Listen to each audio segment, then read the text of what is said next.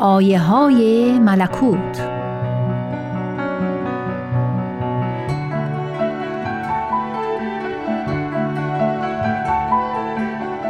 حضرت عبدالبها در خطابه میفرمایند هوالله امروز حوادث ایتالیا و ترکیا را خواندم. باز محاربه جدیدی شده. خون بیچارگان انسان از برای پسترین چیزها ریخته می شود. از برای این خاک سیاه همدیگر را می کشند و حال اینکه مال هیچ کدامشان نیست. چه بسیار از ملل و دول که زمین را تصرف کردند بعد در اندک زمانی از دستشان رفت. در زمان شارلمان و ناپلون اول فرانسه چقدر ممالک فتح شد. عاقبت چه نتیجه بخشید؟ در اندک زمانی از دست رفت. زمین ملک خداست. جمعی ملل و دول مانند مستجرند. عاقبت از دست کل خواهد رفت. ولله میراث السماوات والارض. برای این مدت قلیله که مانند استعجاره است با یکدیگر نزاع کنند جدال نمایند خونریزی ها کنند. نظیر سباع زاریه و گرگان تیز چنگ یکدیگر را بدرند. و حالان که خدا انسان را مظهر فضائل عالم انسانی خلق نموده که سبب راحت و آسایش عالم بشود سبب محبت و الفت باشد نورانی باشد. و عادل باشد. انصاف داشته باشد. تعدی نکند.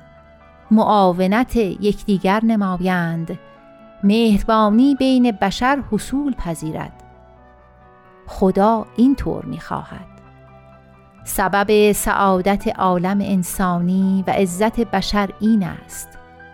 لکن وا اسفا که بشر بر خلاف رضای خدا حرکت می کند در اموری می کوشد که سبب ذلت بشر است.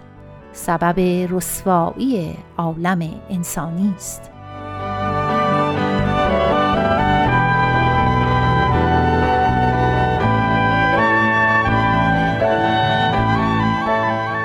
در ادامه میفرمایند نهایت آرزوی ما این است که جنگ و جدال از میان برخیزد.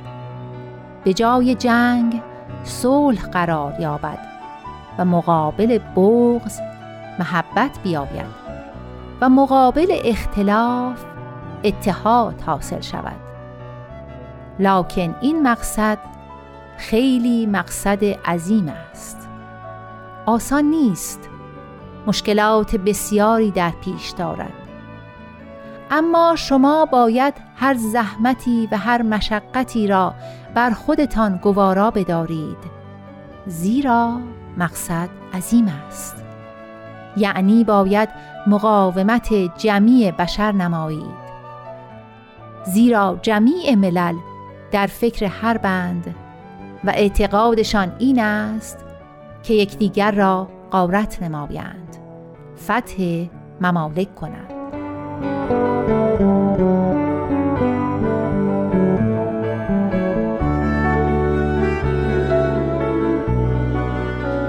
حضرت عبدالبها در ادامه می‌فرمایند از خدا بخواهید که اسباب الفت خلق بکند. شما را مدد فرماید تأیید فرماید تا بتوانید از عهده این کار برایید تا این بار سنگین را بلند کنید و در این راه هر زحمت و مشقت و تعبی را تحمل نمایید. شاید در این سبیل به جایی برسید که جانتان را باید فدا کنید. هر انسانی که مقصدش مقصد جلیل است باید هر مشقتی را بر خود گوارا کند. علل خصوص این مقصد عظیم که حیات عالم است نورانیت عالم بشر است راحت و آسایش جمعی خلق است. ظهور موهبت عالم انسانی است و جلوه تعییدات ملکوت الهی است. من امیدم از شما چنان است که ابدا در هیچ مشقتی و تعبی فتور نیارید بلکه روز به روز همتتان بلندتر شود و سعی و کوششتان بیشتر گردد تا به نورانیت محبت الله در بین بشر مشتهر شوید